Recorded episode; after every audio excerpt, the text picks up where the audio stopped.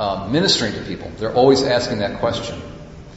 And uh, if we look at the Bible, the Bible addresses that issue so frequently.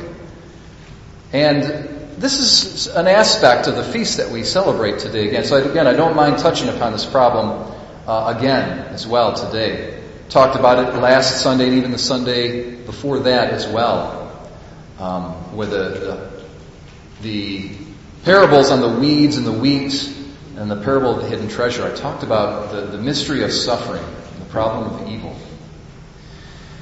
Jesus today in our gospel is transfigured and before the eyes of his apostles and his says that his face shines like the sun and that his his robes or his clothes become bright white. Okay, and then at the end, when they're coming down from the mountain, he says to them, Do not tell the vision to anyone until the Son of Man has been raised from the dead. What's going on here? Well, Jesus knew that he had to go to the cross. He knew that he had to face the passion, the suffering of the cross. And he knew that that was possibly going to be a real st- a roadblock or a stumbling stone for Peter and James and John. Maybe Peter and James and John would say to themselves, I thought this guy was supposed to be the Messiah. I thought he was supposed to be the Savior of Israel. And here he is, arrested and tortured and killed. And they would lose hope. You see, it's the suffering somehow being incompatible with God's promises and, and that and, and God's promises of, of hope particular. That was the temptation.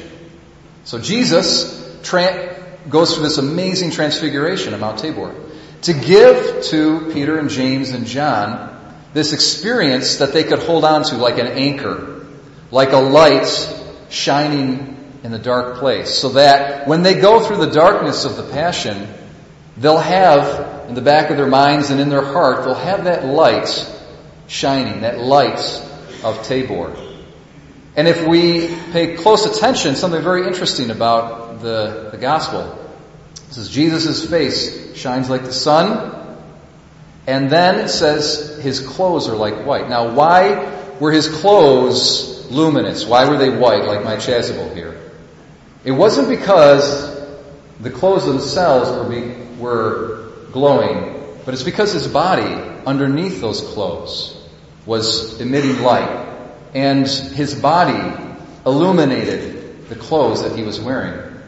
Now, if we can see how this actually is an allegory for how, how Jesus gives us hope. First of all, the light of the hope of the resurrection of Jesus Christ, life past death, light, uh, life despite of death and suffering, is realized first and foremost in the head.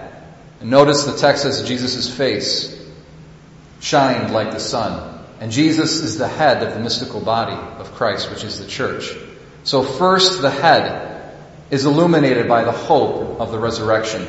And then the body is illuminated by the hope of the resurrection.